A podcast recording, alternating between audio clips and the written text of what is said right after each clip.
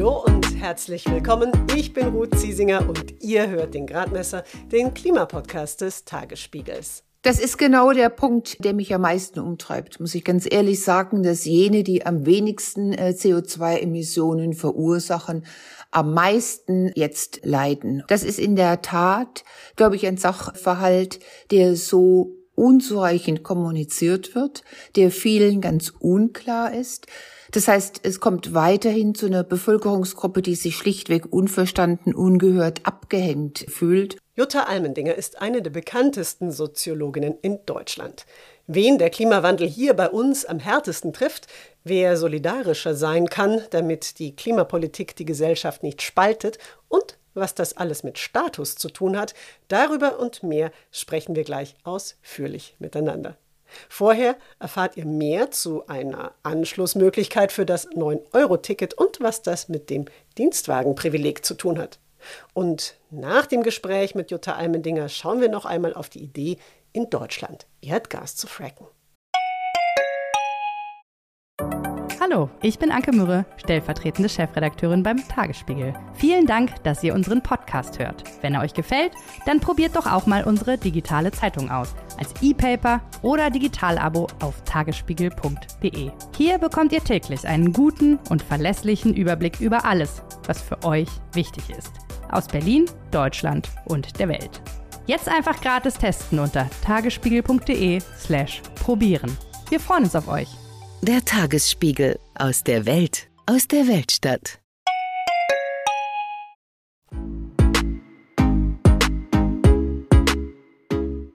Das 9-Euro-Ticket war vor allem als befristete Entlastung im Zuge steigender Energiepreise gedacht.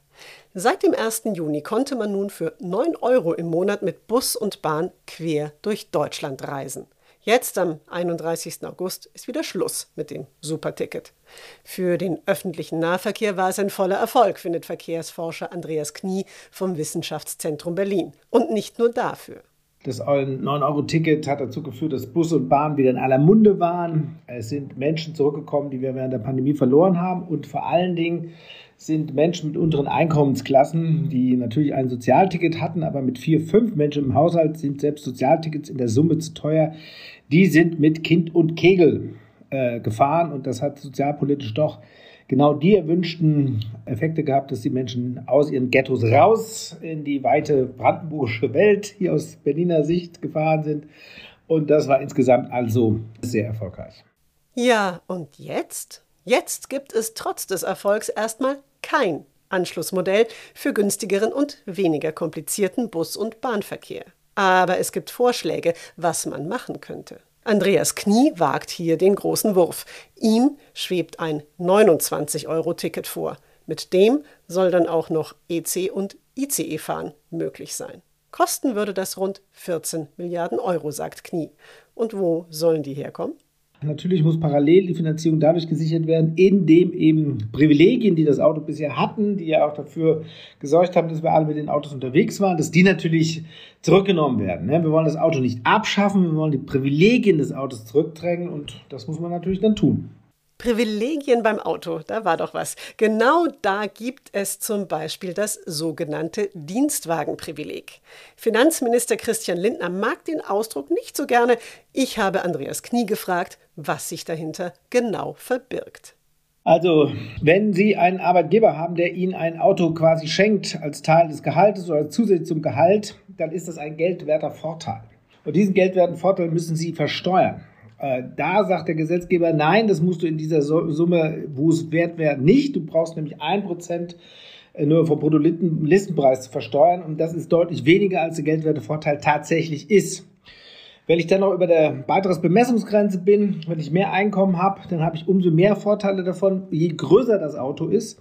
Und als äh, Unternehmer habe ich natürlich jede Menge steuerliche Vorteile, weil ich Vorsteuer ziehen kann. Ich muss äh, nicht brutto zahlen, sondern ich muss netto zahlen und kann, je mehr ich solche Autos habe, diese auch noch im Anlagenvermögen äh, für meine steuerlichen Dinge geltend machen. Das heißt, ich habe als Unternehmer wie auch als Mensch, äh, der ich dort arbeite, unglaubliche Vorteile. Wir gehen davon aus, oder die deutsche Umwelthilfe hat es ja auch nochmal ausgerechnet, dass mindestens die Hälfte eines Bruttolistenpreises so steuerlich tatsächlich einzusparen ist. Das ist also eine unglaubliche Privilegierung. Das kann kein anderes Produkt in dem Maße für sich beanspruchen. Das ist ein Privileg.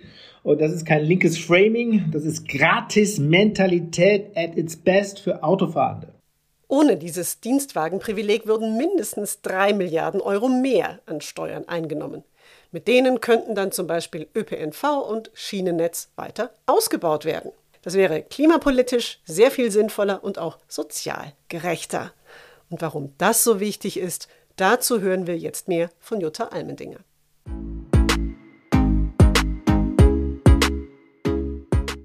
Die Soziologin Jutta Almendinger war unter anderem Direktorin des Instituts für Arbeitsmarkt und Berufsforschung. Sie war die erste Frau an der Spitze der Deutschen Gesellschaft für Soziologie und seit 2007 leitet sie das Wissenschaftszentrum Berlin für Sozialforschung. Warum der Klimawandel auch eine große soziale Frage ist, darüber haben wir im Videocall miteinander gesprochen. Die Energiepreise sind ja jetzt schon extrem hoch und es wird auch noch erwartet, dass dann die Inflation im Herbst auch noch mal steigen wird. Und vor diesem Hintergrund mobilisieren jetzt Rechtsextremisten für den Herbst dann gegen eine irgendwie geartete imaginäre Klimadiktatur. Wie viel Erfolg in Anführungszeichen könnte denn Ihrer Meinung nach solche Hetze haben. Sehen Sie hier eine Gefahr für wirksame Klimapolitik? Nun, es steht für mich vollkommen außer Frage, dass es Demonstrationen geben wird. Wir sehen das jetzt schon, dass die Corona-Leugner, dass auch jene, die sich 2015 zusammenschlossen, um gegen Migration anzugehen, sich jetzt solidarisieren und von einer Klimadiktatur sprechen. Interessanterweise sehen wir entsprechendes nicht gegen die Waffenlieferungen beispielsweise, zumindest nicht in größerem Maße für die Ukraine. Das ist schon mal gut, dass das eine nicht gegen das andere ausgespielt wird, also Klima gegen Geopolitik. Ich erwarte, dass diese Demonstrationen dennoch nicht zu einer Gefahr werden für unsere Demokratie dann, aber auch nur dann, wenn wir zwei Dinge tun, nämlich auf der einen Seite alle gleich behandeln, was beispielsweise Raumtemperaturen betrifft in öffentlichen Gebäuden und auf der anderen Seite sehr gezielt besondere betroffene Personen entlasten. Der Krieg in der Ukraine, der hat ja fossile Energieträger wie Öl und vor allem Erdgas extrem teuer gemacht.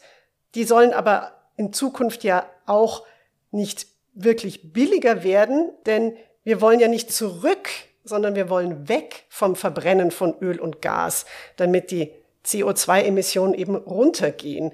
Was, was kann denn die Politik hier mehr tun, um eben soziale Verwerfungen zu vermeiden? Das ist genau richtig, wie Sie das ausdrückten. Wir haben jetzt einen auf der einen Seite geringeren Spielraum, tatsächlich zurückzugehen.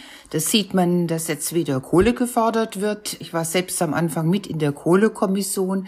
Das wäre für mich noch ganz unvorstellbar gewesen zum Ende des Jahres 2021.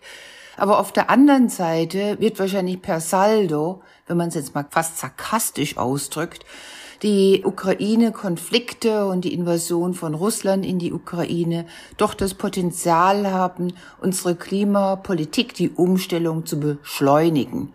Hier müssen wir ansetzen und müssen ansetzen mit Maßnahmen, die alle gleichermaßen betreffen. Wir müssen das auch kommunizieren, ganz stark. Da haben wir aus der Corona-Krise, glaube ich, sehr viel gelernt und müssen auf der anderen Seite sehr klar, nicht mit einer Gießkanne, sondern tatsächlich mit gezielten Entlastungen für die Haushalte, die es betrifft, operieren.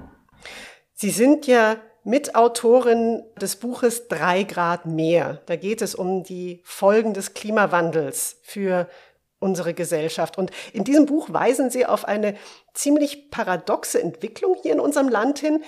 Es ist nämlich so, wer am wenigsten in unserer Gesellschaft zum Klimawandel beiträgt, also am wenigsten CO2-Emissionen verursacht, der oder die spürt am deutlichsten die Kosten für mehr Klimaschutz.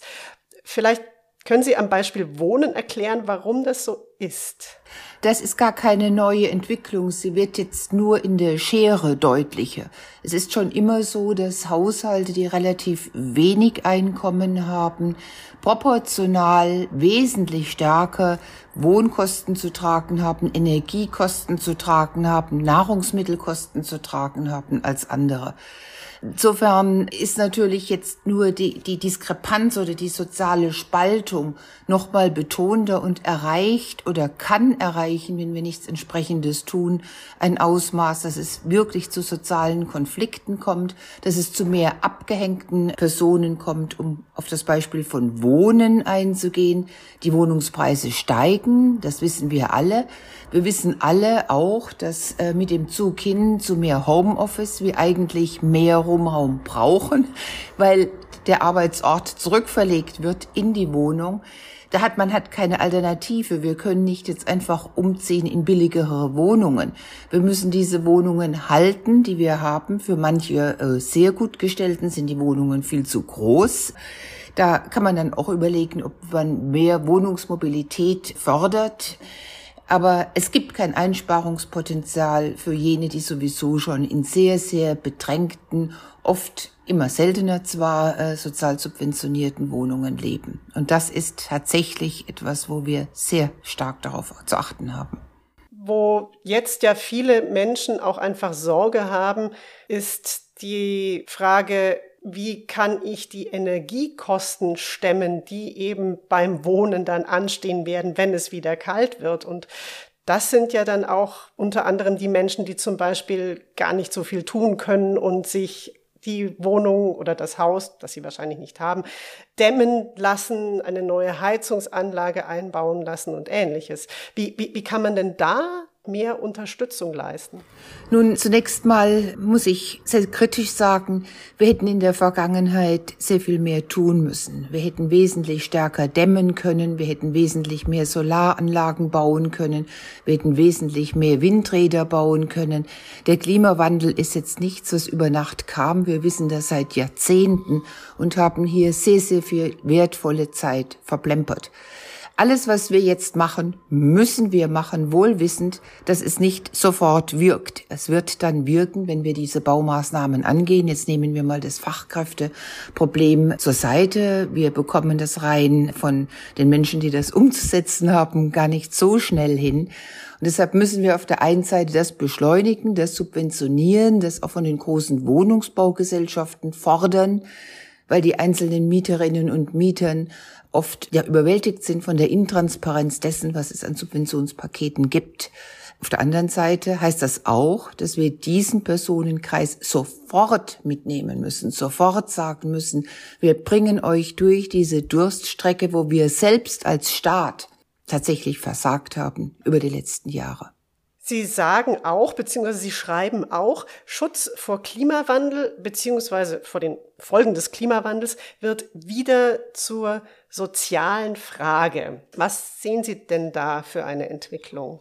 Wir sehen, wenn wir den Anteil an den Emissionen anschauen, dass der größte Anteil an Arbeit, auf Arbeit, auf Erwerbsarbeit entfällt, dann auf Mobilität, dann auf Wohnen und dann auf Ernährung. Und wenn Sie das mal buch durchbuchstabieren, dann haben Sie soziale Gradienten, die heißen, ja, äh, Personen, denen es schlechter geht finanziell, die können sich kein Auto mehr leisten, selbst wenn sie auf dem Land leben, aber sie haben auch oft nicht die Infrastruktur, die öffentliche Infrastruktur, die es ihnen erlaubt, dann an den Arbeitsort beispielsweise zu fahren. Personen, die zu Hause zu arbeiten haben, haben oft nicht das Geld, tatsächlich die Energiekosten für Homeoffice selbst aufzubringen. Auch da müssen wir massiv gegensteuern. Ich habe heute wieder gelesen, dass geplant ist, das äh, Homeoffice weiter zu stärken, aber da können wir die Kosten nicht auf die arbeitende Gesellschaft abwälzen, indem sie ihre eigenen privaten Wohnkosten zu zahlen haben. Bei dem Wohnen darüber haben wir schon gesprochen. Da gibt es ganz wenige Ausweichmöglichkeiten. Und dann zum Schluss zur Ernährung. Auch da gibt es natürlich, je kleiner der Geldbeutel ist, weniger Ausweichmöglichkeiten, weil wir gerade sehen, dass bei Obst, bei Gemüse, bei diesen gesunden Grundnahrungsmitteln auch die Preise massiv anziehen. Sie haben jetzt auch nochmal über den Verkehr eben gesprochen und im Verkehr zeigt sich ja noch ein anderes Paradox, nämlich finanziell schwache Haushalte sind zwar finanziell stark von klimapolitischen Maßnahmen betroffen, das haben Sie vorhin erläutert, aber viel weniger sind sie betroffen, was eben eine grundsätzliche Veränderung ihres Lebensstils betrifft, die können nämlich zum Beispiel gar nicht fliegen oder sich ein Auto leisten, schon jetzt nicht und müssen deshalb möglicherweise künftig auch auf nichts verzichten, sage ich jetzt mal etwas salopp. Das ist genau der Punkt, äh, der mich am meisten umtreibt, muss ich ganz ehrlich sagen, dass jene, die am wenigsten CO2-Emissionen verursachen, am meisten jetzt hier leiden. Und das ist in der Tat, glaube ich, ein Sachverhalt, der so unzureichend kommuniziert wird, der vielen ganz unklar ist. Das heißt, es kommt weiterhin zu einer Bevölkerungsgruppe, die sich schlichtweg unverstanden, ungehört, abgehängt äh, fühlt. Und genau das führt ja zu der Mahnung von mir, aber auch von vielen Ökonominnen und Ökonomen, Sozialwissenschaftlern, zu sagen, Leutchen, bitte nicht mit der Gießkanne. Bitte nehmt diese Personen, deren Situation ernst und schneidet passgenaue Pakete. Wohngeld muss viel höher gehen. Die Harz-Regelsätze müssen höher gehen. Und dafür ist ja das Geld da, wenn wir auf der anderen Seite bei jenen, die es gar nicht so brauchen, weniger entlasten. Jetzt ist es aber so, dass ja gerade die Beschwerden darüber, wenn sich dann, ich gehe jetzt wieder eben auf klimapolitisch oder klimatisch notwendige Maßnahmen der Veränderung, dass gerade diejenigen, die eher besser gestellt sind oder eben richtig wohlhabend sind, dass die schon ihren Lebensstil zum Teil ziemlich verändern müssen. Und das dann zum Teil eben sehr deutlich artikulieren, dass sie das nicht machen möchten. Wie, wie erreicht man denn hier mehr Solidarität in der Gesellschaft? Sie drücken das, Frau Zissinger, alles sehr viel netter aus als ich. Sie müssen ja Ihren Lebensstil nicht zum Teil verändern, sondern Sie müssen ihn radikal ändern und müssen sich von Statussymbolen verabschieden, von den drei Autos, die da oft dastehen, für Mutter, Vater und Kind oder vielleicht sogar für zwei Kinder, vollkommen überflüssig.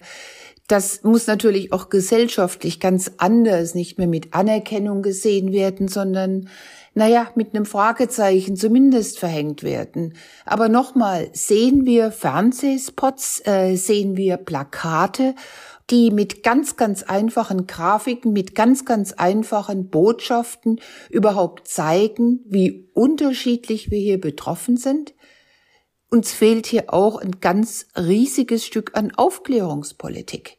Uns fehlt auch, dass wir sagen, Leutchen, wenn ihr schon diesen Flug nehmt, dann zahlt doch ein für Projekte, die dem Klimaschutz dienen. Auch das ist doch viel zu wenig bekannt. Mich erinnert das wirklich an, an die ganze Anfangszeit der Corona-Politik, wo wir viel zu wenig in eine tatsächlich politische Aufklärung reingesteckt haben.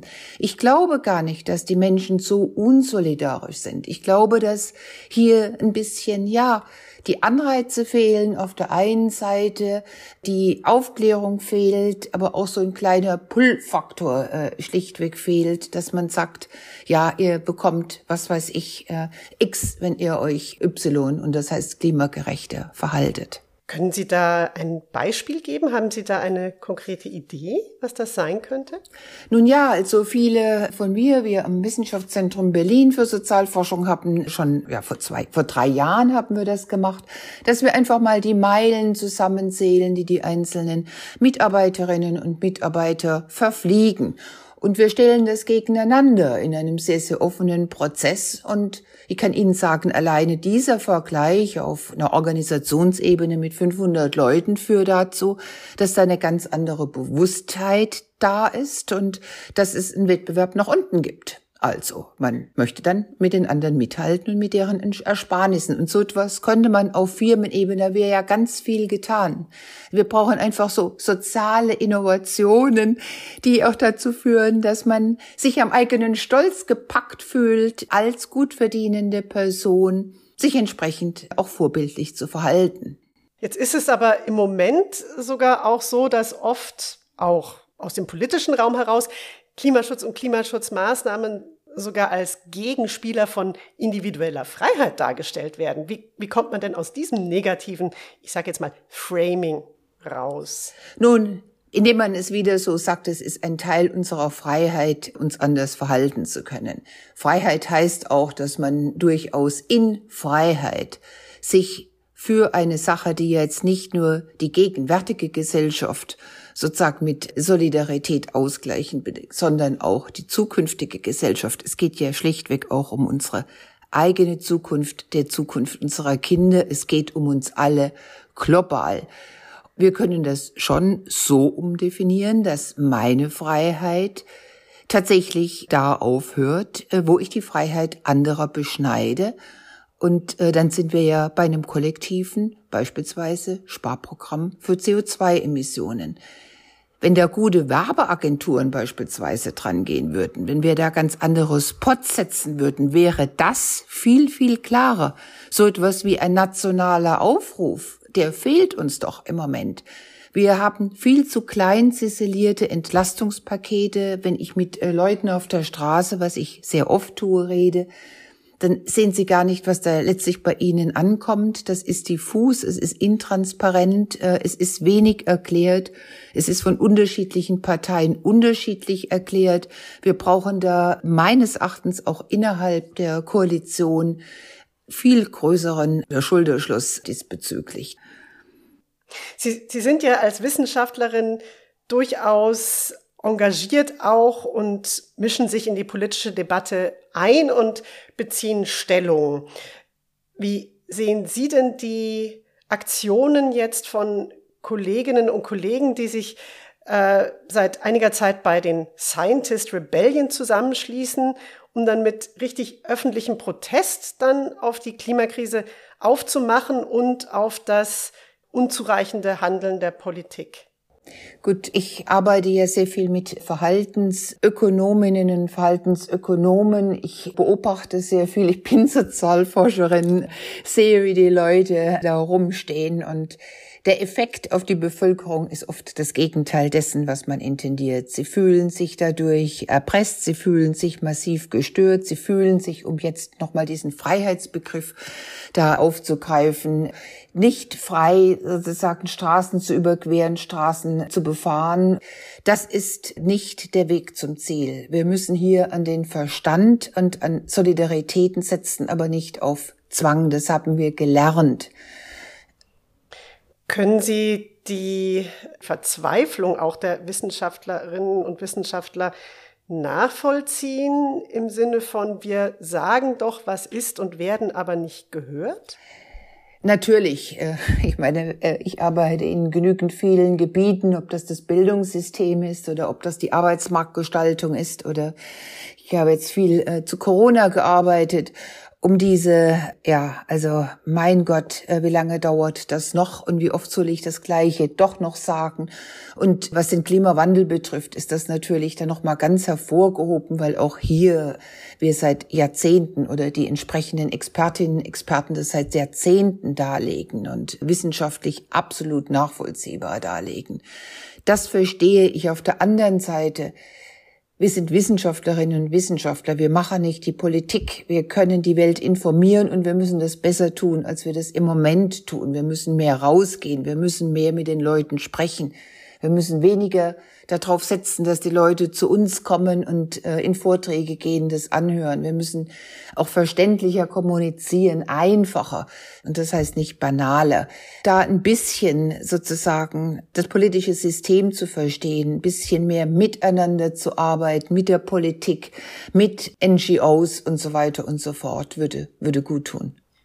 Zum Schluss würde mich noch eine Einschätzung von Ihnen auch auf die Blick auf die aktuelle Regierung interessieren, denn Sie haben ja einen stärkeren Schulterschluss gefordert und tatsächlich hat man im Moment eher das Gefühl, dass da ziemlich viel gegeneinander geht.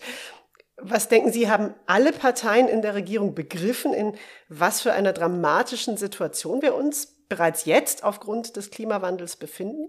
Ich glaube, man hat begriffen, in welcher dramatischen Situation man sich befindet, aber die Lösungen einmal auf sozusagen die Freiheit des Einzelnen zu setzen und ganz wenig vorzugeben, auch wenig, finde ich, zu kommunizieren, tut dem Ganzen natürlich überhaupt nicht gut, wenn andere Parteien sagen, na ja, jetzt müssen wir halt mal mit relativ konkreten Beispielen, finde ich auch gut, diese Beispiele. Da kommt man an die Bevölkerung dran. Was weiß ich, das Wasser nicht durchlaufen zu lassen, wenn man die Zähne putzt oder jetzt mal vielleicht beim Duschen ein bisschen zurück und so weiter und so fort. Also ich würde mir schon erwarten von der Regierung, die so große Aufgaben zu stemmen hat wie die jetzige, dass man da bei diesen Grundherausforderungen nicht nur zu sagen, das ist ein brennendes Problem, sondern sich wesentlich stärker auch zu koordinieren auf die Schritte, die man nimmt und auf die Aufklärung und das Mitnehmen der Bevölkerung und nicht sozusagen das Gegeneinanderstellen von Bevölkerungsteilen.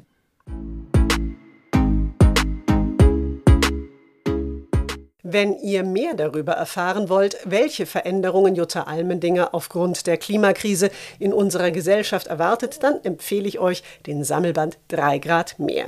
Darin schreiben viele spannende WissenschaftlerInnen. Einen Link dazu stelle ich in die Show Notes. So, und jetzt geht es um ein Thema, das seit Russlands Angriff auf die Ukraine eine unerwartete Wiederauferstehung in Deutschland erlebt hat.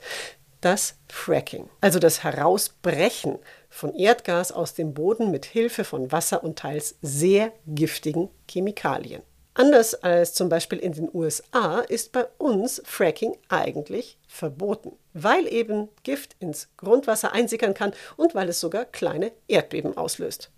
Doch aufgrund der Energiekrise fordern jetzt Politikerinnen der Union und der FDP auch in Deutschland nach Erdgas zu fracken. Meinen Kollegen Christian Schautwed vom Tagesspiegel Background Energie und Klima habe ich deshalb gefragt, wäre Fracking in Deutschland eigentlich wirtschaftlich? Also die deutsche Rohstoffagentur beziffert die Reserven, die man mit Fracking erschließen könnte, auf 227 Milliarden Kubikmeter. Ganz grob vereinfacht ist das die Menge, die Deutschland in zweieinhalb Jahren verbraucht. Wenn man das über Jahre verteilt aus dem Boden holt, könnte das auf einem knappen Markt durchaus Entlastung bringen.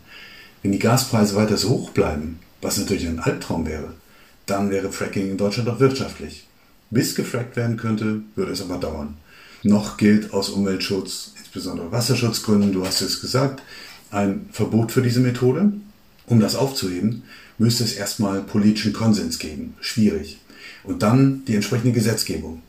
Dann würden einige Unternehmen wahrscheinlich Bohrungen vorbereiten. Das Ganze könnte aber Jahre dauern und dann ist das Gas unter anderem wegen des Imports von Flüssigerdgas und mehr erneuerbaren Energien, mit denen man Erdgas ersetzen will, möglicherweise aber schon nicht mehr so knapp. Und garantiert würde dann die Frage gestellt, brauchen wir Fracking überhaupt noch in Deutschland? Aktuell aber ist das Gas hierzulande eben knapp. Und deshalb versucht jetzt vor allem Wirtschaftsminister Robert Habeck, wo es nur geht, Flüssigerdgas einzukaufen, sogenanntes LNG. Von wo inzwischen überall Flüssigerdgas zu uns kommt, wollte ich wissen. Deutschland hat ja noch kein eigenes Importterminal. Flüssiggas, Flüssigerdgas bekommen wir bisher schon zurückverwandelt dann in gasförmiges Gas durch Pipelines aus den Nordseehäfen Rotterdam, Seebrügge und Dünkirchen. Was die LNG-Tanker dort für Europa anliefern, kommt aus fast allen bekannten Lieferländern, den USA, die inzwischen der größte LNG-Exporteur sind, aus Katar, aus Australien, aus einigen äh, afrikanischen und asiatischen Ländern. Und reichen diese Flüssigerdgaslieferungen für den Winter? Tja, das ist die große Frage. Wie viel LNG reicht, hängt davon ab, wie viel Pipeline-Gas noch durch Nord Stream 1 aus Russland kommt, aus Norwegen durch Pipelines und auch noch aus den Niederlanden. Gazprom hat für Ende August einen Lieferstopp von drei Tagen angekündigt. Angeblich gibt es wieder Prüf- und Wartungsbedarf an einer Siemens-Turbine.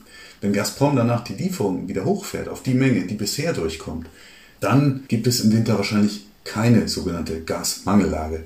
Dann können die Speicher weiter recht gut gefüllt werden. Es kann aber sein, dass Gazprom unter irgendeinem Vorwand weniger liefert oder auch gar nichts mehr. Dann sieht die Sache ganz anders aus. Wie eng es wirklich wird, sehen wir wahrscheinlich erst im Oktober, wenn die Heizsaison losgeht und wir dann auch sehen, wie viel dann hoffentlich eingespart wird. Und das war es für diesmal mit dem Gradmesser. Ihr habt gerade übrigens die 50. Podcast-Folge gehört. Ich möchte mich jetzt deshalb mal ganz, ganz herzlich bedanken für euer Interesse.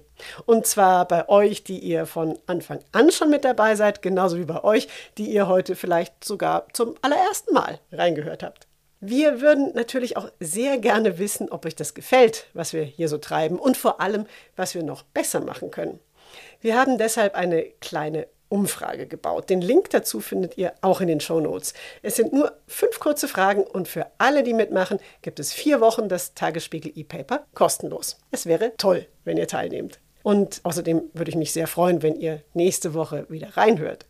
Dann sprechen Klimajournalistin Annika Jöres und ich darüber, wo wir uns in Deutschland sehr viel besser vor Klimawandelfolgen schützen müssen. Den Podcast könnt ihr auf allen bekannten Plattformen abonnieren. Und wie gesagt, euer Feedback in der Umfrage wäre toll. Ich bin Ruth Ziesinger. Ich wünsche euch alles Gute und hoffentlich bis zum nächsten Mal.